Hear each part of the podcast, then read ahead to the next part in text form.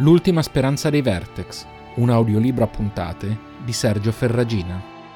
Capitolo 33 Nella frattura.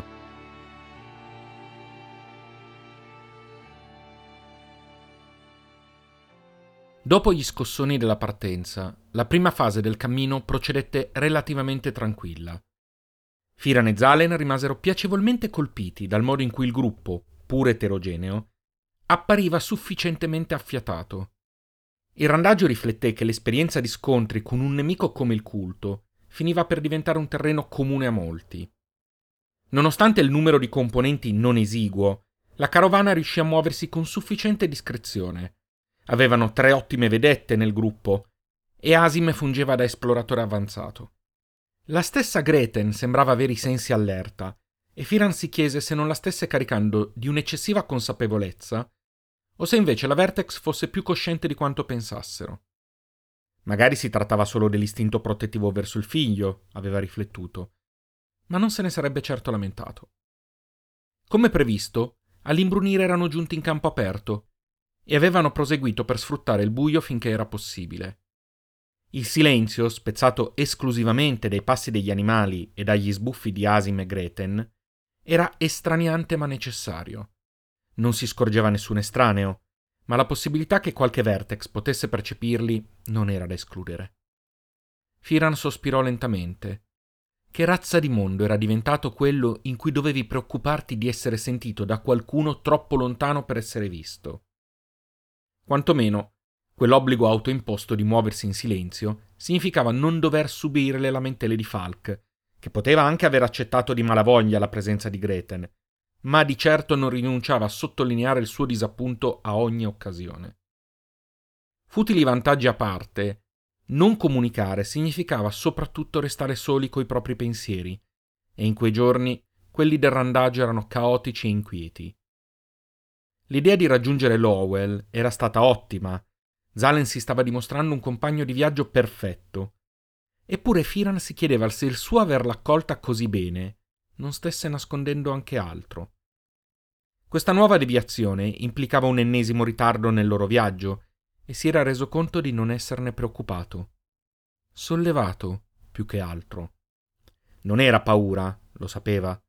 Conosceva bene le sue paure, ci conviveva e ne aveva affrontate parecchie. No, era qualcos'altro. La mancanza di un piano definito, sicuramente. L'incognita delle condizioni di Selin, anche, a se stesso poteva dirlo, dubbi su cosa avrebbe fatto di fronte ad Einar. Voleva vendetta, non c'erano dubbi al riguardo. Aveva bisogno di vendetta. Ma la missione, dalla loro partenza, era inesorabilmente cambiata. Non potevano non cercare di fermare la guida, dopo ciò che avevano visto. L'invasione era troppo veloce, avanzata e cruenta per ignorarla. Bors aveva messo in circolazione le voci sulla possibilità di uccidere la guida per ottenere supporto, ma ora era diventata qualcosa in più. Non sapeva se sarebbero riusciti a ucciderlo, ma di certo avrebbero dovuto fare quanto in loro potere per arrestarne i piani. Il problema era come ci sarebbero riusciti. Raccogliere quel gruppo di ribelli era stato un primo passo, ma cosa avrebbero dovuto affrontare una volta giunti al rifugio? Come pensavano non solo di salvare Selin, ma anche gli umani non ancora sterminati. Troppe domande e nessuna risposta. Deviare verso Lowell era la scelta sensata, ma il sentirsi sollevato lo faceva anche sentire in colpa. Sospirò di nuovo. Gli mancavano i tempi in cui sfuggire da un extris geloso era la sua attività più rischiosa. Gli mancava Kerlan. Uno dei nuovi acquisti, l'Ark gli sembrava si chiamasse, gli si avvicinò riportandolo al presente. La luce arriverà tra non più di due ore, disse sottovoce in tono distratto. Firan evitò una delle sue risposte caustiche e attese che proseguisse.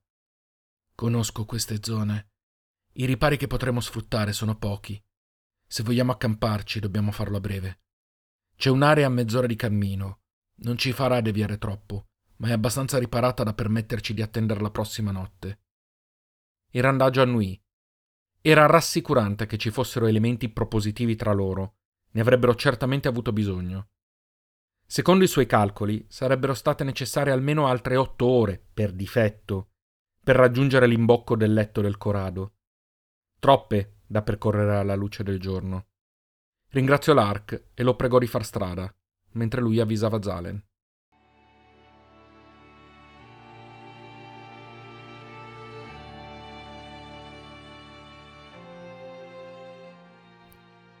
Lark era stato preciso e di parola e soprattutto aveva trovato un luogo perfetto per accamparsi.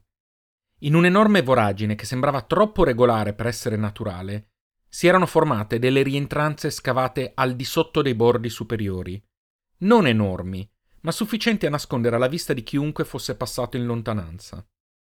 Un minimo di vegetazione era a disposizione degli animali, mentre gli esseri umani avrebbero dovuto accontentarsi delle razioni.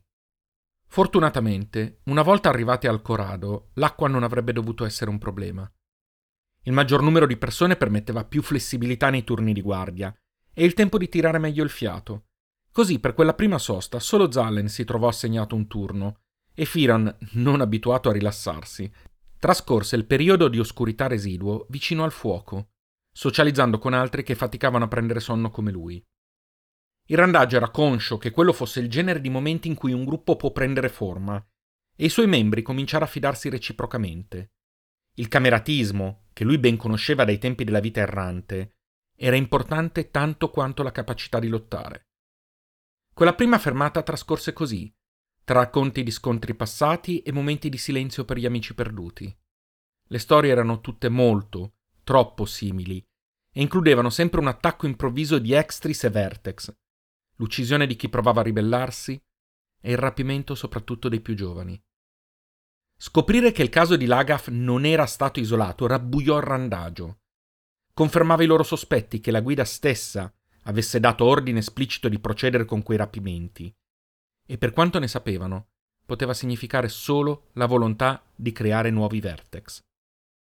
Quel pensiero gli ricordò che nessuno in quel gruppo conosceva la verità sul morbo e si ripromise di consultarsi con Zalen sull'opportunità di rivelarla.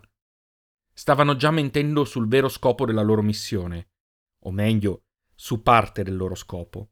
Non si sentiva a suo agio a farlo anche su un argomento del genere, senza contare che avrebbe potuto tornare utile nei confronti di Falk e dei suoi. Si riscosse da questi pensieri quando si unì a loro Arcon, appena smontato dal turno di guardia. Dopo un po' di discorsi generici, Firan decise di indirizzare meglio la conversazione. Volevo ringraziarti, disse semplicemente.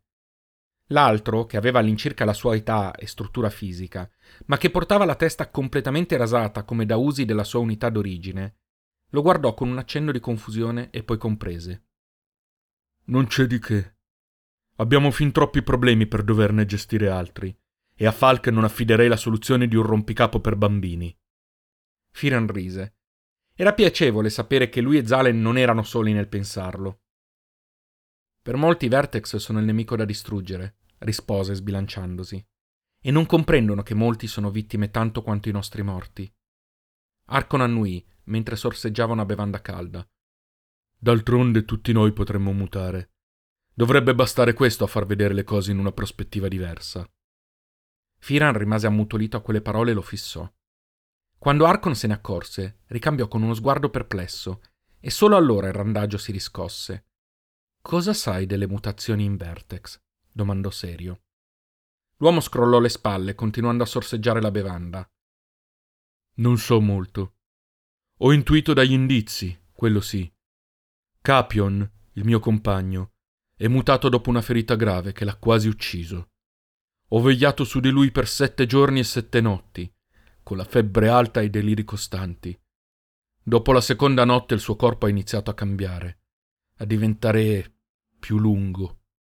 Le sue braccia erano ogni giorno più affusolate. Sospirò e bevve ancora. All'alba del settimo giorno mi ha risvegliato il rumore di un tessuto che veniva spiegato. Poi il rumore di una massa d'aria che veniva spostata. Lui era sparito. In sette giorni era diventato un alato volato via senza guardarsi indietro, come se io non esistessi. La voce si ruppe brevemente, ma cercò di nasconderla bevendo ancora. Mi chiedo se sia ancora vivo, aggiunse. Firan non rispose. Non c'era nulla da aggiungere.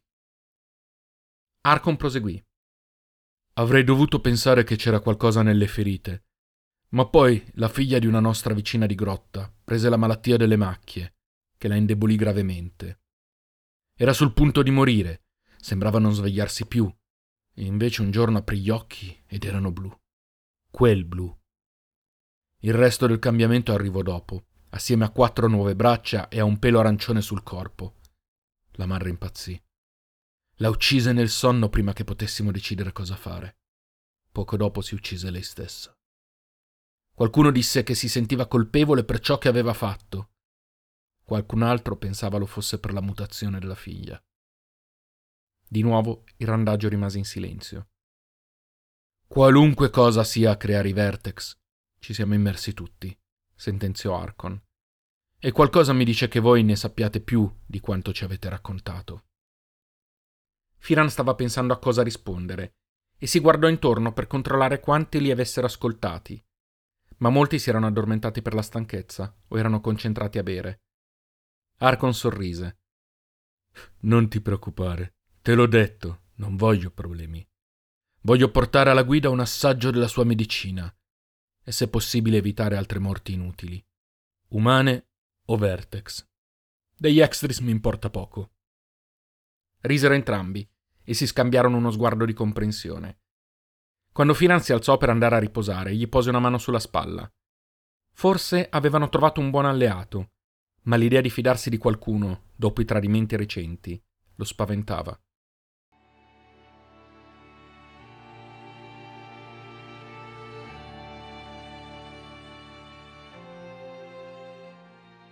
Al crepuscolo il gruppo ripartì. Poche le parole pronunciate da chiunque, al di fuori delle secche indicazioni relative a disposizione e direzione.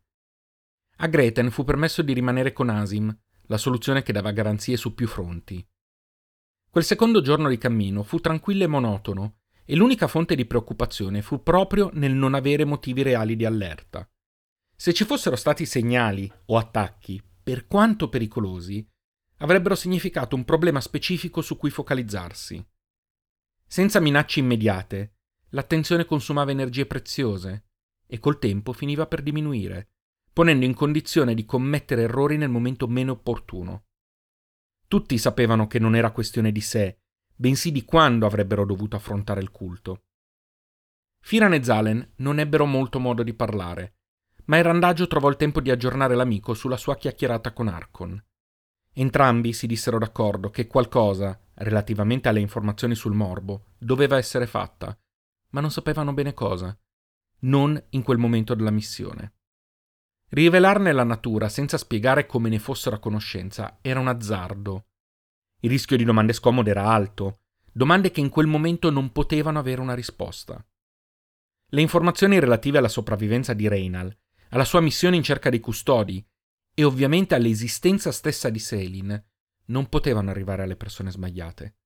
E per quanto apparentemente fossero tutti dalla stessa parte in quella guerra, la fiducia era un lusso fuori dalla loro portata. L'eccesso di fiducia li aveva condotti lì e alla morte di Kerlan. La notte era buia e si faceva fatica a distinguere dove iniziasse e dove finisse la piccola carovana.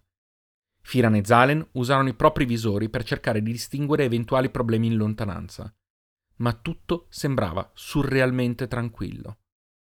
L'arrivo all'imbocco del Corado avvenne prima del previsto, quando ancora la luce non si era fatta viva. La sensazione fu inquietante per tutti i presenti, fatta forse eccezione per i due amici, che avevano visto l'ingresso roccioso avvicinarsi, pur se con gli strani colori dei visori. Gli altri erano stati avvisati, ma la sensazione di essere improvvisamente circondati da spesse mura di roccia, quasi invisibili per il buio, fu estraniante. Abituati come erano stati nelle ultime ore a percepire, senza neanche rendersene conto, lievi brezze e il suono degli spazi aperti, si ritrovarono improvvisamente immersi in un luogo ovattato, in cui l'udito non andava oltre le pareti e i suoni arrivavano solo da tre direzioni precise, davanti a loro, dietro e dall'alto. Precise ma non sempre distinguibili, data l'eco che faceva rimbombare anche il rumore dei singoli passi, così da non essere in grado di comprendere se un qualunque suono li stesse precedendo o seguendo. L'unico che non appariva turbato dalla nuova situazione era Asim, che si affidava al fiuto e probabilmente ai propri sensi di branco per percepire l'avvicinarsi di estranei. Ancora una volta Firan ringraziò mentalmente della sua presenza. Proseguirono lentamente, esausti dal percorso fatto, finché i dettagli iniziarono a farsi lentamente più distinguibili. Immersi come si trovavano tra le pareti rocciose, non si erano accorti della luce che si formava all'orizzonte e furono presi alla sprovvista. Improvvisamente il mondo sembrava tornare ad avere senso e il gruppo rimase senza fiato. Le pareti intorno a loro si ergevano imponenti e guardandosi alle spalle si poteva vedere come avessero già percorso un tragitto non indifferente, nonostante le condizioni avverse, tanto da non riuscire a distinguere l'imbocco dell'ingresso. La frattura in cui si trovavano era larga circa 200 metri e le rocce, verticali ma erose dalle intemperie, erano costellate da una vegetazione che si sarebbe tranquillamente potuta definire ostile. Sia Firan che Zalen avevano avuto a che fare con la grande frattura in passato, ma questo non impedì loro di rimanere ammutoliti di fronte all'enormità di ciò che stavano attraversando. Decisero di fermarsi in una rientranza sufficientemente ampia e profonda da accogliere l'intero gruppo, dopo aver mandato due uomini a verificarne la sicurezza fino al congiungersi delle pareti un centinaio di metri più avanti. Mentre venivano definiti i turni di guardia, Falk chiese la parola. Firan non riusciva a non provare un fastidio fisico ogni volta che doveva interagire con l'uomo, ma sapeva di non poterlo dare a vedere, per cui si morse la lingua e lo lasciò proseguire. Ora che siamo quasi giunti al letto del Corado, ritengo sia il caso di cambiare le nostre modalità di viaggio. Procedere di notte, una volta iniziato a percorrerne le rive, sarà troppo pericoloso. Il randaggio non aveva desiderio di dare ascolto all'uomo, ma non poteva permettersi di rispondere per pregiudizio. Fortunatamente Zalen era al suo fianco a fungere da voce razionale. Il ragazzo, intuiti i dubbi dell'amico, rispose Ho viaggiato attraverso la grande frattura pochi mesi fa, ne ricordo bene i pericoli, ma non mi sono mai avvicinato al Corado. Non posso dire di averne esperienza. Tu hai più informazioni? Falk annui.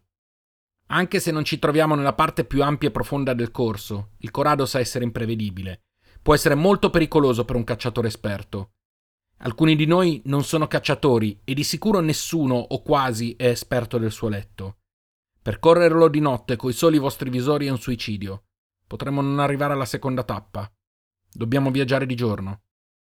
E come la mettiamo col rischio di incontrare il culto e i tanto temuti Vertex? L'occhiataccia di Zalen sottolineò quanto la frecciata di Firan fosse inutile e fuori luogo, inadatta in una situazione come quella, ma il randaggio scrollò mentalmente le spalle. Falk non gli diede soddisfazione, mostrandosi più furbo di lui, e rispose serenamente. I rischi vanno gestiti in base alle priorità. Il letto del Corrado è pericoloso a prescindere, anche se ci muoveremo in direzione della sua sorgente. Il rischio di incrociare i nostri nemici è, al momento, una possibilità. Certezza da un lato, potenzialità dall'altro. Non ci sono dubbi. Abbiamo deciso di procedere per questo tragitto proprio per essere più protetti. E in aggiunta abbiamo il vostro Veren e la vostra Vertex. Firan strinse i pugni, notando come Falca avesse accostato volutamente Greten a un animale. Che dovrebbero avvisarci di estranei. Non siamo in grado di guidare gli Eculus al buio su quel terreno. Non c'è discussione in merito. Il randaggio, che comprendeva il punto dell'uomo e che probabilmente si sarebbe fatto molti meno scrupoli se fosse stato portato avanti da chiunque altro, si girò intorno guardando gli altri presenti. Il suo sguardo incrociò quello di Arcon, che gli fece un lieve cenno d'assenso. Firan diede un colpo di tosse e chiese ad alta voce se ci fossero opinioni contrarie alla proposta di Falk. Un mormorio fu l'unica risposta. Tutti sembrarono in pieno accordo con lui. Firan annui e guardò Zalen che fece un cenno affermativo a sua volta. Molto bene, il turno di guardia e riposo sarà più breve. Tra quattro ore ci rimetteremo in viaggio, così da poter sfruttare quantomeno il pomeriggio fino al crepuscolo. Poi cercheremo di accamparci e ripartiremo in mattinata. Va bene per tutti? La risposta affermativa risuonò tra le rocce.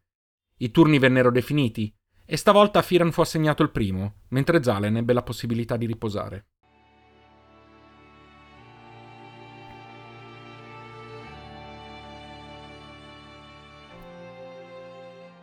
L'imbocco della frattura principale e con essa del corado si preannunciò ancora prima di essere visibile.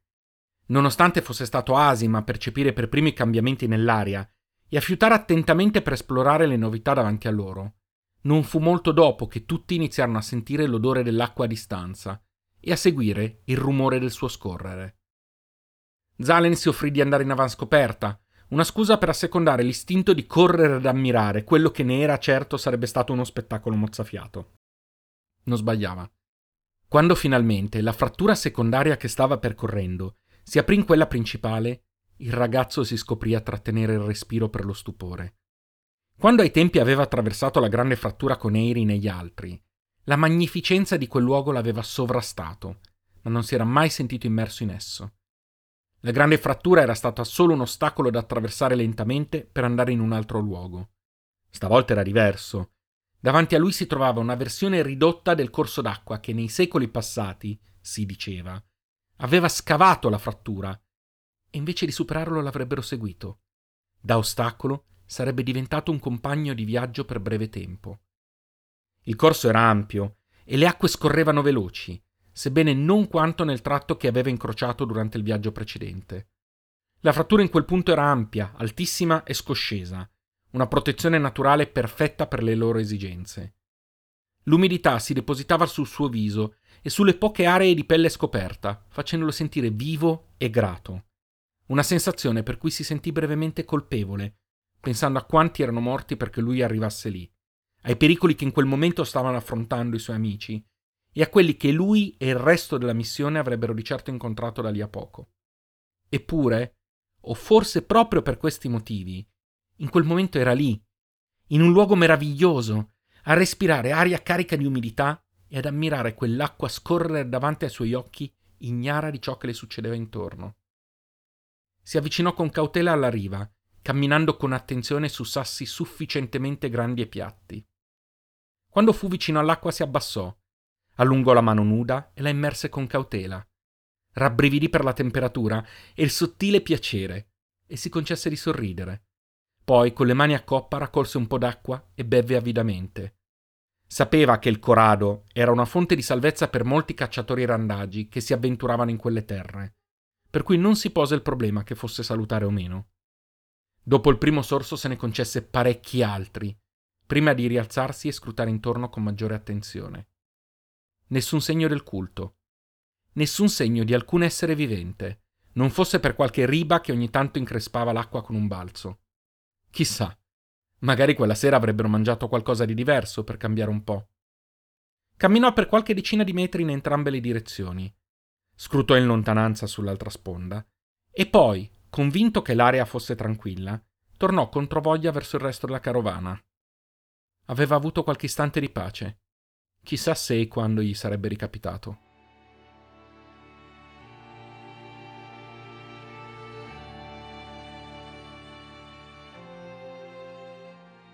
Se si fossero trovati altrove, i due giorni successivi sarebbero stati catalogabili come monotoni, se non addirittura noiosi. Ma il letto del Corrado tutto poteva essere tranne che monotono o noioso. Ogni passo, ogni metro di percorso, rappresentavano una novità sia dal punto di vista scenografico, che non finiva di interessare Zalen, ma che riscuoteva molto poco entusiasmo nel resto della compagnia, che sotto l'aspetto della difficoltà di cammino. In vari punti le rive si stringevano tanto da costringere il gruppo a percorrerle lentamente e in fila, tenendo la parte spiovente da un lato e le acque fredde e profonde dall'altro. Gli Eculus non gradivano quel tipo di situazione e tenerli a bada non era sempre facile. In più occasioni la soluzione migliore fu scendere di groppa e attraversare le aree più scoscese a piedi, convincendo con pazienza gli animali a seguirli. Asim rappresentava un discorso a parte. Il Veren sembrava a suo agio come se fosse cresciuto in quella frattura e saltava da una roccia all'altra senza segno di difficoltà alcuna. Non erano rari i momenti in cui decideva di percorrere un tratto nuotando, risalendo il corado o raggiungendo la riva opposta, che a volte era a meno di cento metri, ma altre ne distava anche trecento. Quando decideva di nuotare, lasciava Greta nel figlio a riva, ma la Vertex ne seguiva ogni spostamento con attenzione febbrile, fino al suo ritorno. Il fatto che poi risalisse in groppa subito dopo l'inevitabile scrollata del pelo dell'animale faceva sì che entrambi finissero per emanare un odore non esattamente gradevole, che però infastidiva solo i compagni di viaggio umani, i quali stoicamente sopportavano anche come forma di ringraziamento nei confronti di Greten, rivelatasi provetta cacciatrice di riba, piatto forte dei pasti degli ultimi due giorni. Alla fine della seconda giornata di cammino, la routine di Asim si interruppe. Il Veren, mentre si trovava sulla riva opposta in un punto distante non meno di cento metri, si irrigidì e dopo aver annusato l'aria e puntato le orecchie in lontananza, si lanciò di corsa nella direzione di marcia del gruppo. Arkon si accorse della novità, dopo aver notato l'agitazione di Greten, che aveva iniziato a scalpitare preoccupata. L'attenzione dell'intero gruppo arrivò subito dopo, e Zalen decise di provare a seguire il Veren per capire cosa l'avesse fatto scattare. Non fu facile. Il terreno, sebbene non stretto come quelli affrontati nei giorni precedenti, era comunque scosceso e pericoloso, e bastava poco per capitare su una roccia instabile. Fortunatamente in quel tratto c'era una striscia piana sfruttabile da Leculus, ma il rischio di capitare su un ostacolo e finire a terra era reale. Dovendo tenere d'occhio il terreno, Zalen perse di vista i movimenti di Asim, che era sparito dietro una curva. Poteva solo sperare che l'animale non deviasse dalle pareti principali per finire in qualche anfratto nascosto. Fortunatamente, giunto alla curva, la sua speranza si rivelò ben riposta. Davanti a lui si aprì un'area molto ampia, diversa da qualunque parte della frattura percorsa fino a quel momento. Le pareti si allargavano decisamente e andavano a formare un muro circolare che racchiudeva il corso del Corado.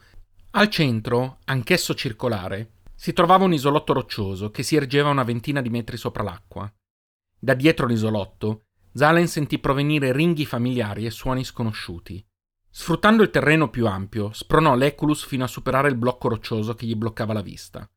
Asim era davanti a lui, cercava di arrampicarsi su una parete particolarmente spiovente e il ragazzo dovette cercare con attenzione per capire cosa stesse puntando. Circa 20 metri al di sopra dell'animale c'era appeso qualcosa che sicuramente non era roccioso. Si avvicinò il più possibile, ma Asim si trovava sulla sponda opposta e non era possibile raggiungerlo né con l'Eculus né tantomeno con le sue forze.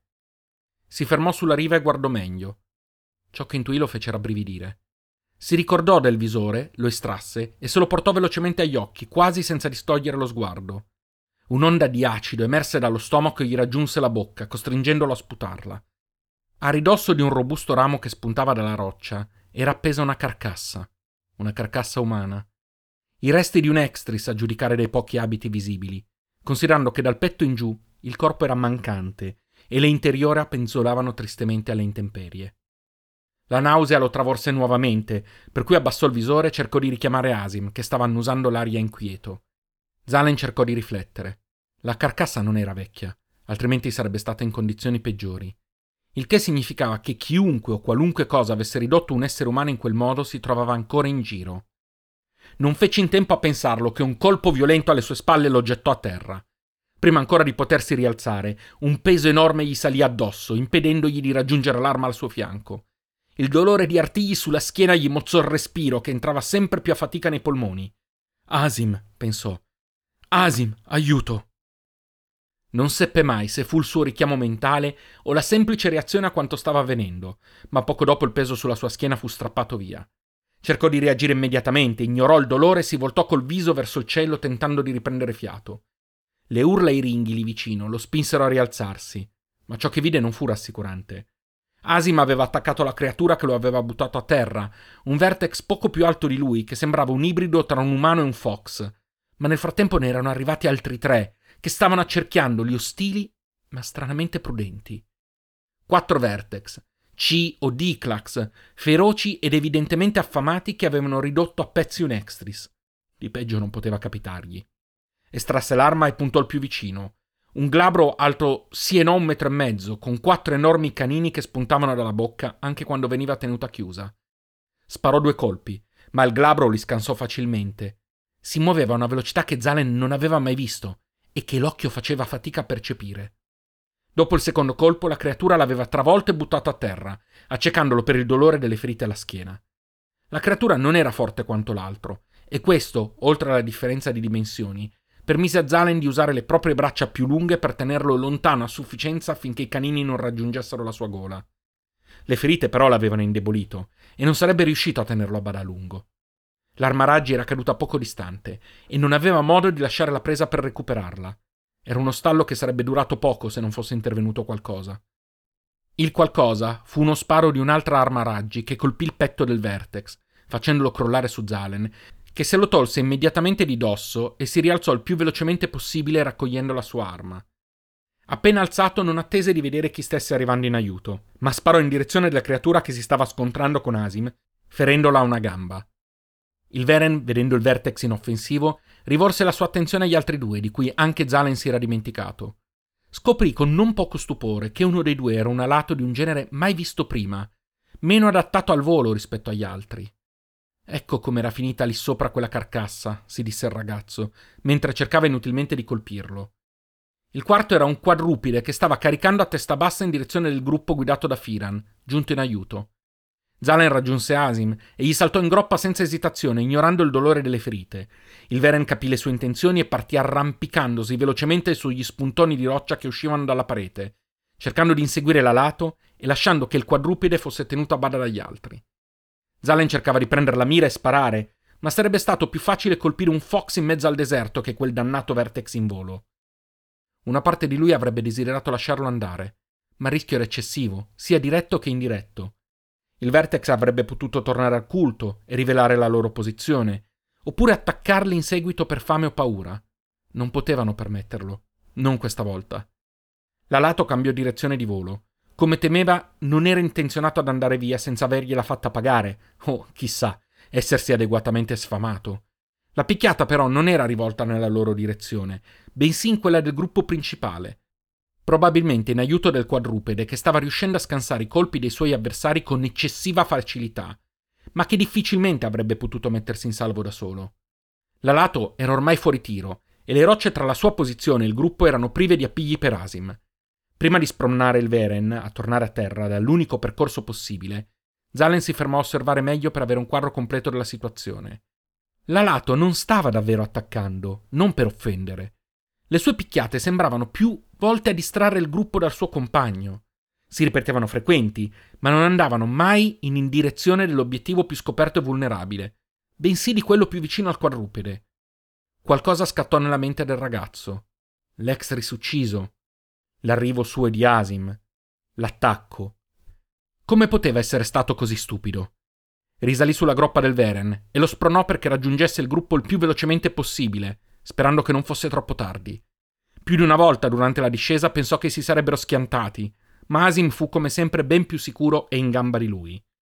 Due minuti dopo erano a terra e il Veren prese a correre velocemente in direzione del gruppo che stava ancora inseguendo il quadrupede mentre veniva attaccato dall'alato.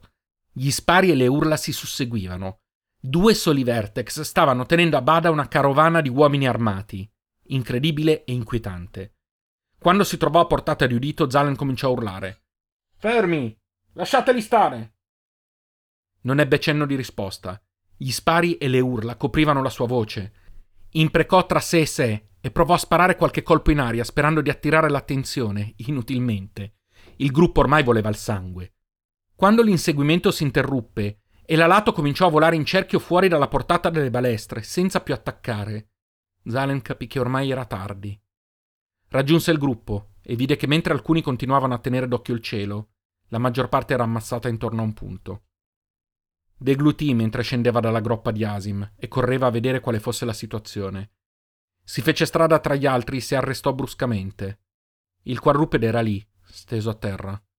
Un umanoide i cui lineamenti sembravano fusi con quelli di un lynx, grande quanto una persona adulta ma con gli arti modificatisi al punto da non permettergli un'andatura eretta. Falk era accucciato, intento a estrarre due dardi dal suo corpo. Zalen si scaraventò e allontanò di peso l'uomo dalla creatura. Falk, prevedibilmente, non la prese bene. Cosa credi di fare? Ti abbiamo appena salvato la pelle, imbecille! E uccidere un Vertex nel frattempo è un valore aggiunto, vero? rispose con rabbia Zalen. Beh, come si dice? Utile e dilettevole, no? rise Falk sputando per terra. Zalen vide rosso e sollevò di peso l'uomo da terra, stringendogli il collo finché non intervenne Firan. Cosa ti prende? Io stesso ho ucciso quello che ti stava addosso. Questi sono pericolosi. Zalen lo guardò, visibilmente frustrato. Allontanatevi, disse a denti stretti. Cosa? Allontanatevi tutti, ripeté. Per favore, Fan, aggiunse sottovoce, usando per la prima volta il soprannome che era solito utilizzare Kerlan. Il randagio, colpito dallo stato dell'amico, annuì e voltandosi vide che anche Arcon era serio e attento. Controvoglia l'intero gruppo fece diversi passi indietro. Anche Falk, dopo lo scontro fisico, preferì non proferire parola, pur manifestando sul viso il suo totale dissenso, che rimase ben ignorato dagli altri presenti. Quando i suoi compagni si furono sufficientemente allontanati, Zalen si avvicinò con cautela al vertex, adagiato su un fianco. La creatura, pur respirando a fatica, provò ad alzarsi per fuggire quando lo vide avvicinarsi, ma crollò a terra senza forze. Il sangue sgorgava dalle ferite e il ragazzo capì che non ne avrebbe avuto per molto. Si avvicinò, ne sfiorò la testa e mormorò. Mi spiace. Non avevo capito. Mi spiace. La sua voce era incrinata. Si alzò e fece tre passi indietro. Alzò la testa verso la lato, allargò le braccia e fece cadere a terra teatralmente le proprie armi, rimanendo poi con gli arti spalancati. Voleva che la lato lo vedesse e capisse. Arretrò ancora, e quell'ultimo sembrò essere il gesto che convinse il Vertex che lo osservava dall'alto. Scese velocemente, e Zalen fu altrettanto lesto a intimare alla compagnia di non muoversi. Quando la lato toccò terra, il ragazzo sentì toccarsi la spalla. Accanto a lui Firan e Arcon. Non parlarono. La lato richiuse le proprie membrane. Si accorsero che era una femmina dalle vestigia dei seni della donna che era in origine. Si accucciò sul quadrupede e ne strinse la testa tra le braccia. Il vertex ferito sollevò sorpreso la testa, gli occhi persi nel vuoto, eppure sembrava aver riconosciuto il tocco della compagna. Cosa? sembrò mormorare, ma nessuno dei tre compagni avrebbe saputo dire se si fosse trattato solo di un'impressione. Reali furono invece le lacrime che uscirono dagli occhi della creatura prima di chiuderle per l'ultima volta, così come quelle che sgorgarono dagli occhi della lata, quando parecchi minuti dopo si rialzò. Guardò con odio la compagnia, che rimase sulla difensiva. Poi incrociò gli occhi di Zalen, e dopo un po' lo sguardo sembrò diventare di comprensione. Non fece altro. Spiegò le membrane, batté le ali e volò via, in direzione del vertex rimasto ferito. Zal, disse Firan. Avevano solo paura. Ci hanno attaccati per paura. Si erano liberati e stavano andando via. A casa. Avevano paura. Zaren, non potevi saperlo. Ti hanno attaccato. Saresti morto. Funzionerà sempre questa scusa, Firan. L'amico non seppe rispondere. Capiva il sentimento di Zalen, ma si chiedeva come avrebbero potuto agire diversamente. Cosa avete fatto? Sono fuggiti! Avviseranno il culto! urlò Falk, che non aveva capito o voluto capire nulla di ciò che era successo. Firan lo ignorò e Zalen gli lanciò un'occhiata che ricordò all'uomo il diverbio di poco prima. Falk fece un passo indietro sfiorandosi il collo con una mano, mentre i due amici lo superavano per raggiungere le proprie cavalcature. Ci farete ammazzare di questo passo! Dovevamo ucciderli tutti! urlò alle loro spalle l'uomo. Falk, facci un favore e taci, gli rispose Arcon, serio e minaccioso. Ma. Taci!